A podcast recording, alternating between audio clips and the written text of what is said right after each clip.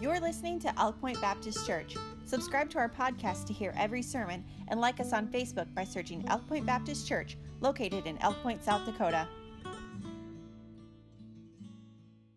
Thessalonians tonight once again. First Thessalonians chapter four. Before we turn over there, or before we go live, are we already live?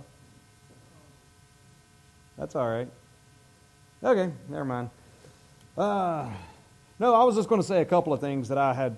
You know, one of the great things I just think about in terms of communication. I, I had the opportunity to communicate with the um, the design team, but this is just thinking about a couple things that no matter what team, like I said, I've got a list of uh, teams and and things where people can get in and serve and use their gifts and so forth. But the goal of every team, what's the goal of every team? What's the goal of the design team? That's kind of where I started on, uh, on Wednesday. And when we talked about that, it's like it's not about colors, it's not about schemes, it's not about, it's not even about getting something done. But what it is about is glorifying and honoring God.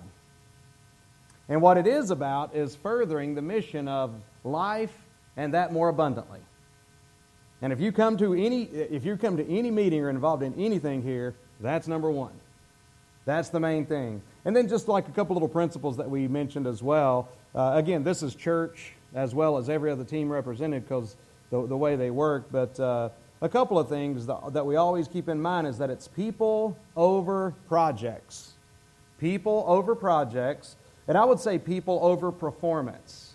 People over performance. Um, you know, and some of you have, have been involved where there's a hard driving pastor or hard driving leader, and uh, by golly, we got this done and we got it got done right. And there's two or three people off crying in another room, but boy, it sounded good. You know, when the choir got up to sing, it, it was not one note was missed, not one sour note.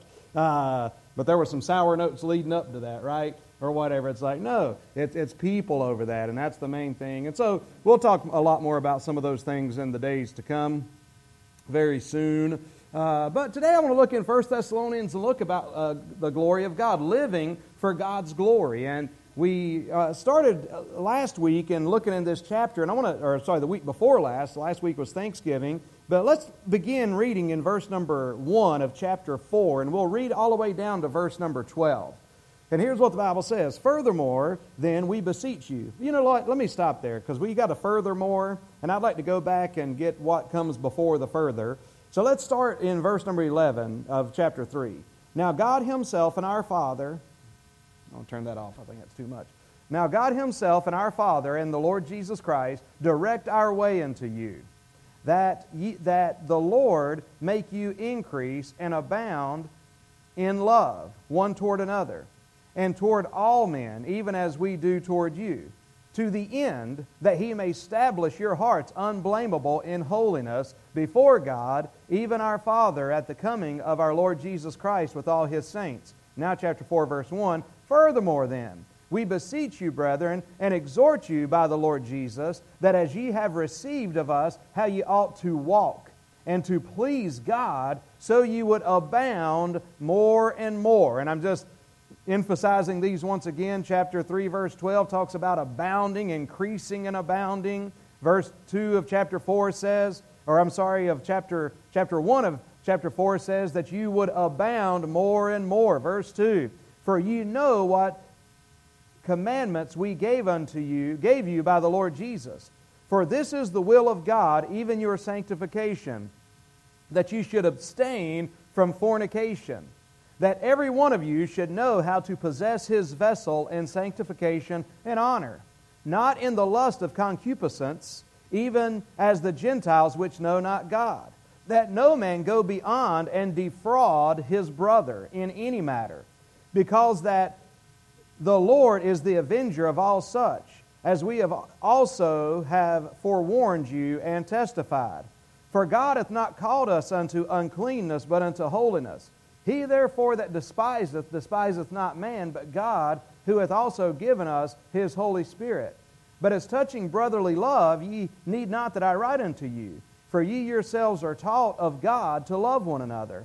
And indeed ye ought or indeed ye do it toward all the brethren which are in all Macedonia. But we beseech you, brethren, that ye increase more and more and that you study to be quiet, and that you do your own business, and to work with your own hands as we commanded you, that you may walk honestly toward them that are without, that ye may have lack of nothing. And so we'll stop right there, and we're going to try to cover as best we can all these verses, especially considering that we covered most of them the last time we were in chapter number four. But, you know, our lives are made up of steps. We are reminded here that he talks about that you may walk, how, how you step, how you walk. And we, we talked a good bit about that. It's just one step at a time. How do you get from here to the where you're going? It's just one step at a time. And the Christian life is the same way. It's lived in steps. And you may not be exactly where you want to be yet, but take a step in the direction that you want to be. Take a step in the direction that God wants you to be. And then take another step and the next step. And uh, you do that on a daily basis, and it helps us to get where God would have us to be. When we walk to please God, it brings glory to God and it brings blessings to our lives. We emphasized it already a little bit. He, we, he wants us to abound. We read those verses. He wants us to abound in love one toward another. He wants us to abound more and more. He wants us to increase more and more. God's way, God, living for God's glory, is also living for your good. It really is. Living for God's glory is living for your good because God wants us to abound. He wants us to abide. And again, we covered that last time, so I'm not going to spend a ton of time on that. But in chapter 3, verse 2 of 1 Thessalonians, he says to establish you concerning your faith. Chapter 3, verse 13 says, To the end he may establish your hearts. So the idea that we walk by faith and not by sight. We don't walk you know, we, we, we don't walk up and down depending on what the circumstances are and what, depending on what's going on in our lives. We walk, we abide in Him. We're established concerning our faith. We're not blown about with every wind of doctrine. We're not up and down in our lives as Christians. The world is up and down, and I know that we have some ups and some downs. But the thing is, is that we don't let all of that dictate where we are in our walk with God. He establishes us. It, it, it doesn't let, we don't allow that to blow us out. We stay walking with Him, established in our faith, established in that which God has given us and that which we believe based on the Word of God. He wants you to abound, He wants you to abide. And then we looked at last week this walk, this living for God's glory. How do we do it? We do it in, in holiness. In holiness. And I wonder, what comes to your mind when I say holiness?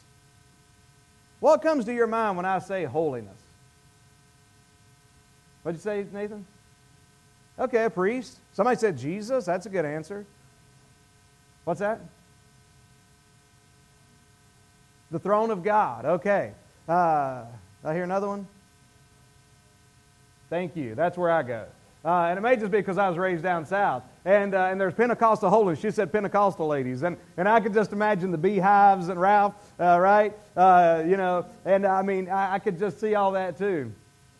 Isn't it gross when you accidentally grab a pen that somebody's been chewing on? Who does that? Like, take it with you. Uh, is that yours? uh, okay, but uh, but but that's right. I kind of I'm kind of like Melanie, but I don't know where your heart goes or your mind goes. But God walk, tells us that we are to walk holy. He says it in verse 13 of chapter 3 that you that He's established your hearts in holiness. And uh, but what anybody know what holiness means? How would you define holiness?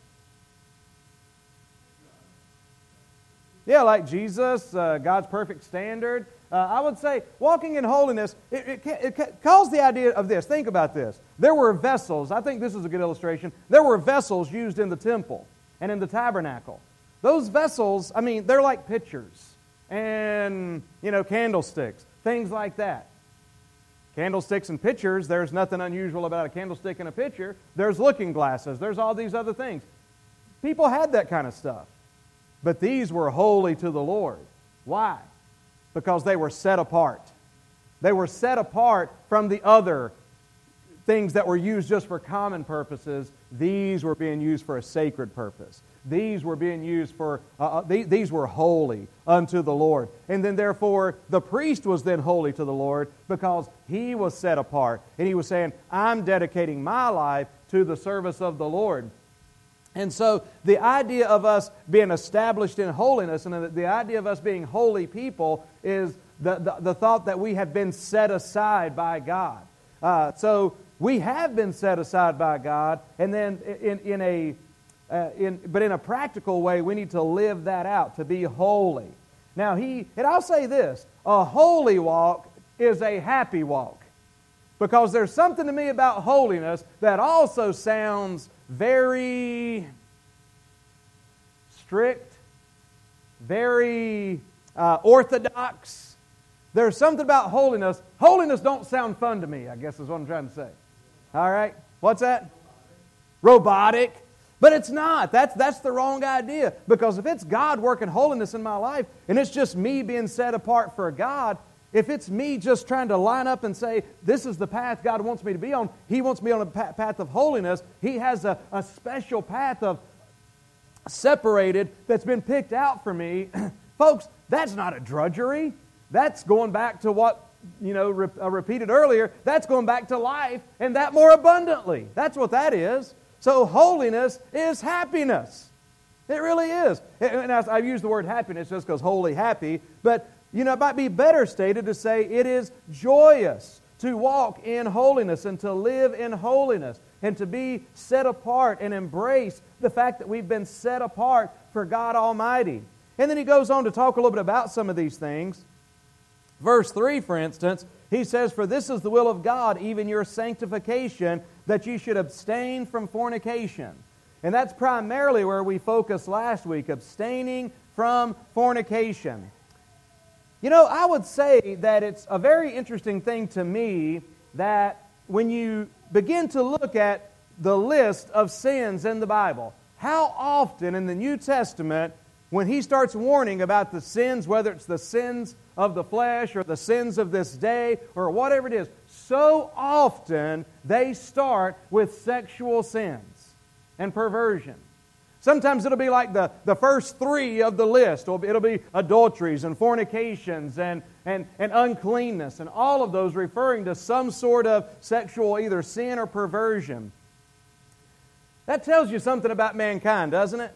And you don't have to look too far to see it, but uh, God Almighty created uh, the relationship. He, he created man and woman. He created the, the, the relationship between a man and woman, the intimacy between a man and a woman to be enjoyed between a man and a woman in the bonds of holy matrimony. All created. God made it the way that, uh, that He's made it. And remember, if you think about it, it was, besides, the, of course, creating the earth and things, the first people He created, He created for them to be married. The very first thing God did, He created a man, then He brought along a woman and said, We're having the first marriage ceremony right here in the Garden of Eden.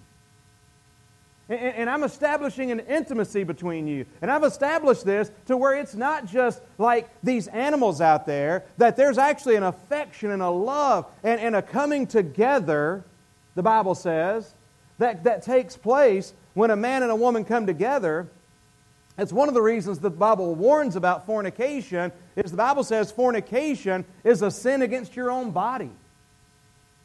You're sinning against your own body when you commit fornication. The Bible says that you're joined together with the person that you're intimate with. And so that's why the, the, the, the, the ideal way and the most beautiful way, the world tries to glorify and magnify adultery and fornication. But God, within the bonds of marriage, that's where true joy and fulfillment is truly found between one man and one woman in holy matrimony. But he says that you should abstain from fornication. And of course, we took some time a couple weeks ago to talk about how that we find out that the word fornication comes from the word porneos, where we get the word pornography from. And we talked a lot about pornography if you'd want to go back and listen to that message. But this, he starts with this. And so he wants us to honor God concerning our bodies. So God's plan is to make us holy. And here's what it entails. Verse 3, you could paraphrase, paraphrase verse 3 For this is the will of God, even your sanctification, that you should abstain from fornication. You could paraphrase that by literally saying that God would have us to make a clean break with sexual immorality. Because the Greek society that these people were living in, there's a couple things that we're going to talk about about the background about this Greek uh, society. The first thing is it was very perverse, very uh, uh, licentious. Uh, I wish those were between us and not recorded sometimes, but uh, uh, not going to try to go for a lot of license. And there's a licentiousness.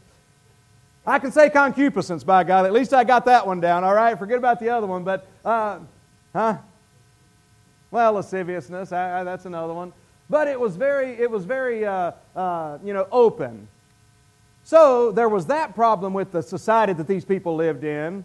But then there was another problem, too, that manual labor was generally frowned upon in the Roman Empire. Now, why would manual labor generally be frowned upon in the Roman, Roman Empire? They had slaves for that. Half the people you would see in the Roman Empire were slaves. So people did not have to do manual labor, slaves did manual labor. And I, you say, well, aren't slaves people? Yes, they are, but I'm talking from a Roman perspective. They were not people, they were property. They did, so, so that was frowned upon, and, and that actually plays in here in just a moment as well. Uh, but it was, a very, it was a very perverse society that they lived in. And so what he says here, look at verse uh, as, he, as he goes on down here in verse number 3, or verse number 4, that every one of you should know how to possess his vessel in sanctification and honor. Sanctification is, is kin to that word holiness. It has the idea of being set apart as well, and honor. All right? And so here's what the Bible says. So we need to honor God concerning our bodies. We need to have, have a holy walk with God concerning our, concerning our bodies. And the vessel, possessing his vessel, carries the idea of controlling our bodies. Because the Bible says that our bodies, here's what it says in 2 Corinthians 4 7, but we have this treasure in earthen vessels. So the vessel is a reference to the body. So he says you need to know how to possess your vessel in honor. And so possess his vessel means control his body. 1 Corinthians 6:19 says that our body is the temple of the Holy Ghost of God. And in the context of 1 Corinthians 6 is the context once again of fornication. So God frowns upon that. You know, we really live in a time that's interesting, don't we? I've been thinking, and you, you, we are living in a post Christian society. We're, we're living in a time, there used to be a time to where it was that people, more than not, held on to Christian values just as a common practice. But we're getting further and further away from that. And, and then it makes people ask those questions like, why marriage? Who really cares? Why wait? What's it really matter? When you don't have the moral framework of the Word of God that's influencing society, uh, you get what we have today. And so we are dealing with people from a different frame of reference than we would have been even, you know, 20, 30, 40 years ago. There's a different frame of reference with people because they do not consider or know or care what God has to say. All this holiness stuff, all this God stuff, that's just all antiquated. You know, uh, what, what, what, we're taught today is that we're just, you know, the science just says we're all a bunch of animals and we just uh, live, live any old way. And what's right to you is right for me, or what's right for me is right for me. What's wrong for you is wrong. And, and you just make up your own truth as you go. But, folks, that is absolute ridiculousness, is it not? Uh, and, and, and they say that until it affects them, don't they? Uh, that uh, you know, who, who's to say these? Who's to say these mass shooters? Maybe that was right to them. Maybe that was justified to them. And if you go by the way they've been taught, they have been taught that, hey, if it's wrong for you, it's wrong for you, but if it's right for you, it's right for you. You know, truth is relative, it doesn't matter. Uh, well, that's what you get. It, it's, but it's, it's, it's utter ridic- ridiculousness. But that goes back into the, the part of the body being a temple of the Holy Ghost of God. He warns here uh, about a word that I can say, and it feels good saying this word. It's kind of like saying Francisco or something. But it's the word in verse 5, not in the lust of concupiscence. Concupiscence. Not a word that we use every day. He says, even as the Gentiles, even as the Gentiles which know not God.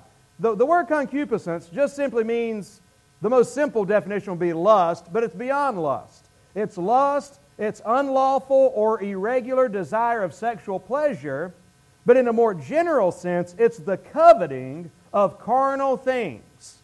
So concupiscence goes beyond just perversion, it goes into coveting of carnal things or an irregular appetite for worldly goods.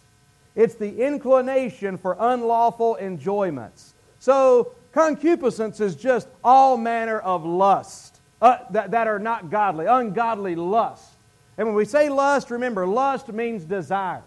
There's, there's in, in the book of Galatians, lust is used in a positive sense because it's, it just means desire. And it says that the spirit, it, it lusteth, the, the, the spiritual man lusteth after the things of the spirit, desires the things of the spirit. But in this sense, it's lusting after things that are ungodly and unlawful.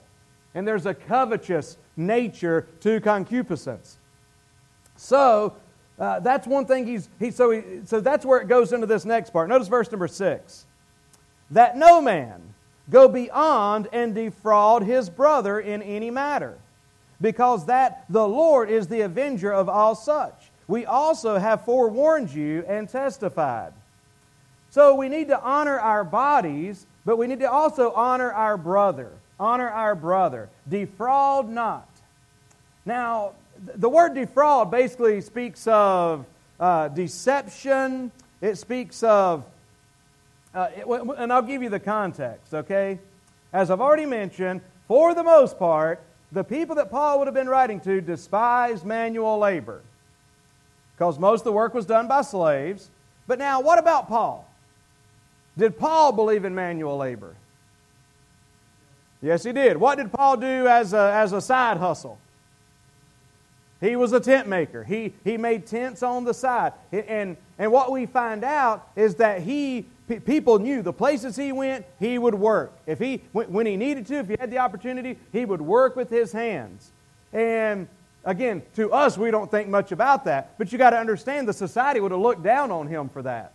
But he did it anyway. And so the people he's leading to Christ, he's trying to set that example. Unfortunately, some of the new believers in Thessalonica, and, and this is some of the things that you put together from 1st and 2nd Thessalonians, there seems to be one thing seems to be sure there were some of the Thessalonians that did not want to work. They did not want to work, they didn't like working. Now, some people believe that one part of it was that some of the people gave up their jobs so that they could, uh, because the Lord was coming back. They knew the Lord was coming back, so they gave up their jobs. So, what in the meantime? So, in the meantime, it fell to the church to take care of the people that weren't working. And what we find out in a little bit, it also fell to the world to where now they're trying to get people that aren't even saved to help take care of them. So he's telling them the context of defraud not your brother, the context in this sense is that they were uh, people who could have started working there are people that could have got jobs, but they didn't get jobs, and then they're kind of defrauding their brother in the sense that they're coming and saying, Oh, poor, pitiful me. Now, we've got a benevolence fund, and we've got it for a reason, and people fall on hard times. Hardworking people fall on hard times. Uh, hardworking people uh, can uh, get uh, injured and hurt, and there's a lot of things that can happen with that. And so we're not talking anything about that. But one of the things that we got to guard against is the same way in our society. Again, we don't see it in, in our church. But what was going on in this church is people that could have just, you know, I, I guess it, it's, it's, it, it's like this thing with me when I've had people that's trying to get money from me.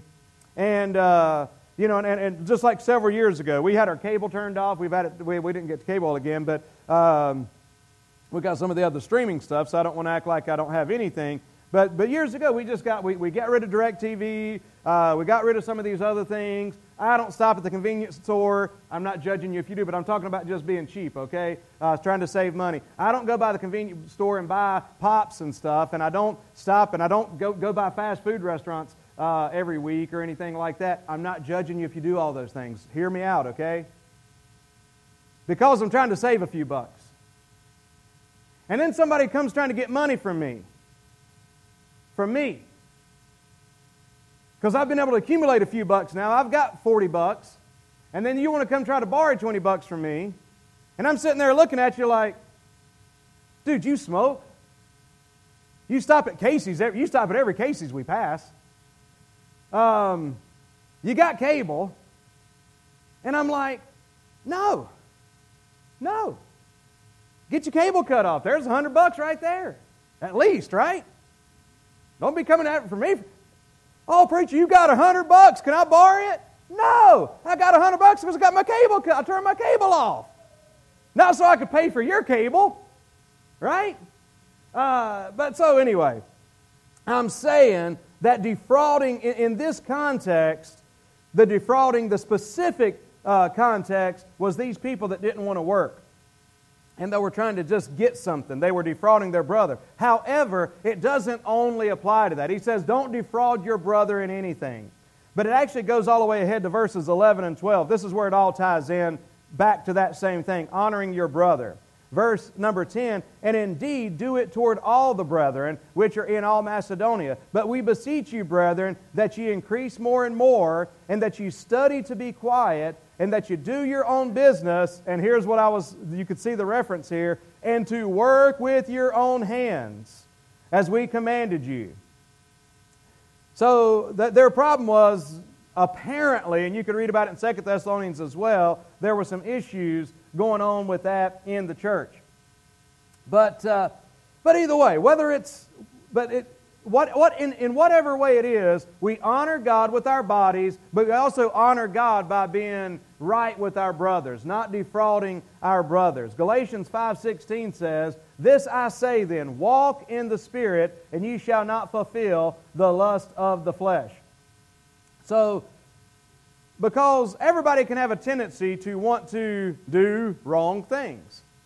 That's a profound statement, isn't it? Uh, but if we walk in the Spirit, we won't fulfill. We have been given the power to uh, live a holy life. See, God doesn't just say, hey, you need to walk in holiness. He says, no, I'm, I'm, I'm telling you some things that God's doing in your life so that you can walk in holiness so that you can overcome fornication and adultery, so you can overcome defrauding one another, so you can uh, walk in victory.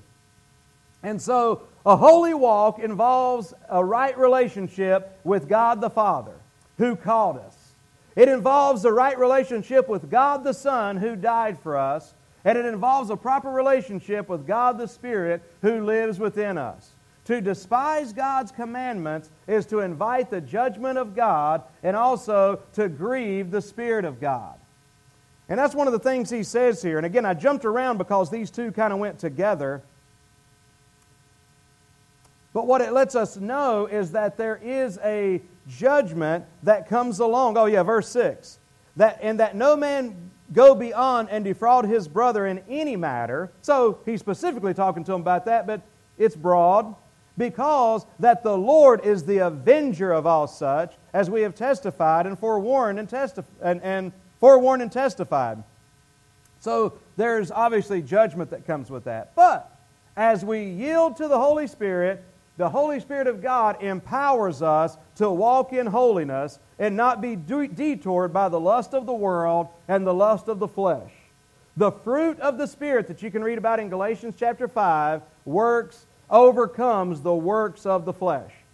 And then, uh, lastly, I'm going to jump back here and give you this last point here of this passage. To honor, talking about honoring God and walking in holiness, but also to walk in harmony. Walk in harmony. Man, I totally skipped a whole page there, I think. Walk in harmony. Uh, verses 9 and 10. Notice what they say. But as touching brotherly love, ye need not that I write unto you, for ye yourselves are taught of God to love one another. And indeed ye do it toward all the brethren which are in all Macedonia, but we beseech you, brethren, that ye increase more and more. So again, walking in harmony. Man, love one another. That's what he's commanding them. Love one another. Walk in harmony. Walk in love one toward another. Just as God's love is a holy love, so our love for God and for one another ought to motivate us to holy living. Think about that. He's saying in verse 6 don't sin against your brother. Don't sin against your brother. But what did Jesus say? What's the golden rule? Not the golden rule is doing to others, you'd have them do unto yourselves. But Jesus said, What's the two greatest commandments? He answered that question by saying, uh, Love God, love your neighbor. He said, Because it's all fulfilled in that. Because if you love God, you're not going to have any other gods before Him. You're not going to make any other graven images. You're not going to do any of that, right? And, and if you love your neighbor, you're not going to covet. You're not going to commit adultery. You're, you know, and right on down the line, uh, if you love your brother, because love, uh, if we love our brother, we don't want to sin against our brother. So love obviously is powerful. Uh, in the Greek language, there's four basic words for love. Uh, there's eros, which refers to physical love. We get our word erotic from the Greek word eros, which refers to physical love, but this does not ha- it doesn't always mean a sinful love even though it was mainly used that way in Paul's day. But it's never, this word's never actually used in the New Testament. It just means a physical love. But then there's another word for love that is uh, storge. Storge refers to a family love, a love that like parents have for their children. Uh, again, this was a, a word that was used in Paul's day, but not used in the New Testament but it's very similar to the word used where the Bible says in Romans 12, be kindly affectioned one to another. Just that idea of family love. Now, that's where a word that you do know, Philadelphia, comes from the word phileo, which means that that does translate as brotherly love. That's why Philadelphia is known as the city of brotherly love, because it's named after Phil, Phil, Philia, Philadelphia, that familial love. So, because Christians belong to the same family and have the same Father, they should love one another. In fact, the Bible says here that we are taught of God. He says you have no need that somebody teach you this. Notice verse number 9 again. And, uh, but as touching brotherly love, ye need not that I write unto you. For ye yourselves are taught of God to love one another. We are taught of God. God the Father taught us to love one another when He gave Jesus Christ to die on the cross. God the Father taught us that. God the Son taught us to love one another when He died on the cross for our sins. And when He told us, A new commandment I give unto you, that you love one another. The Holy Spirit taught us to love one another when the Bible says in Romans 5 5 that He's poured out the love of God in our hearts. He's poured out the love of God in our hearts when we trusted Christ. You ever think about this? Fish do not attend classes to learn how to swim even though they do swim in schools. And birds, by nature, uh, put out their wings and flap them in order to fly. Its nature determines its action. A fish swims because it's a swim. No, it's a fish. A bird flies because it's a bird. It's a swim. It's a bird. All right? So the idea is if you and I have the nature of God within us, we love. Why? Because God is love. So we love one another. But I find it interesting, don't you? You have no need that I write this unto you. Well, I guess God thought different, didn't he? Because he wrote it to them. Love one another. Love one another. You know why? Because although we know, because that is our nature as a child of God, if you're a child of God, you have a new nature, and that nature just includes, man, just loving the brothers and sisters. There's a problem. You still got an old nature. And that old nature is selfish. And that old nature is petty. And that old nature is downright mean. Is that not right? Uh, and so, uh, so we've got to, but, but again, what's, what's the answer? It's walking in the Spirit. But we've got to work on love. I mean, love, you know, somebody said it this way love without sacrifice is hypocrisy. Uh, love without sacrifice is hypocrisy. Uh, no, uh, and, uh, and love, ah, shoot, I should have wrote the quote down. But the fact of the matter is, not everything. We looked at four different ways of love. Man, the love we ought to have one, one toward another. The, the Bible says love covers a multitude of sins. Is that not right? Love covers a multitude of sins. We love one another and I'm telling you, if, if you want an idea or a model on how we're supposed to love one another, look at the way God loves you. It bothers me to think about about a Christian not being patient with another Christian. That bothers me big time. Because I asked that Christian, is God not patient with you? A lot more patient than you have to be with this person? Really bothers me when a Christian is not patient toward another Christian. And a Christian is not forgiving toward another Christian. Are you serious? Does God not have to forgive you? We set ourselves up almost greater than God sometimes. We hold on to an offense more than God holds on to an offense. What right do you have to do that exactly? You've been forgiven, and you have to be forgiven not only by God, but we have to be forgiven by other people. So we need to make sure. But I'm telling you, we got that flesh that just works against us. We have that old nature. But again, the answer is to that walk in the Spirit. Be filled with the Spirit. Walk in God's ways. And we'll be able to do that by the grace of Almighty God. Because, and somebody, you know, it's, it's, the old, it's the old question. You got the battle between the flesh and the spirit. And unfortunately, some people seem to almost be taught that you can eradicate the old nature. But what happens sometimes with people is they, uh, they combine, they, they think that, and then they just try to sanctify their old nature by the things that they do. And that's why performance based Christianity can be such a problem sometimes. Oh, I'm doing, doing, doing, and I'm not doing, not doing, not doing.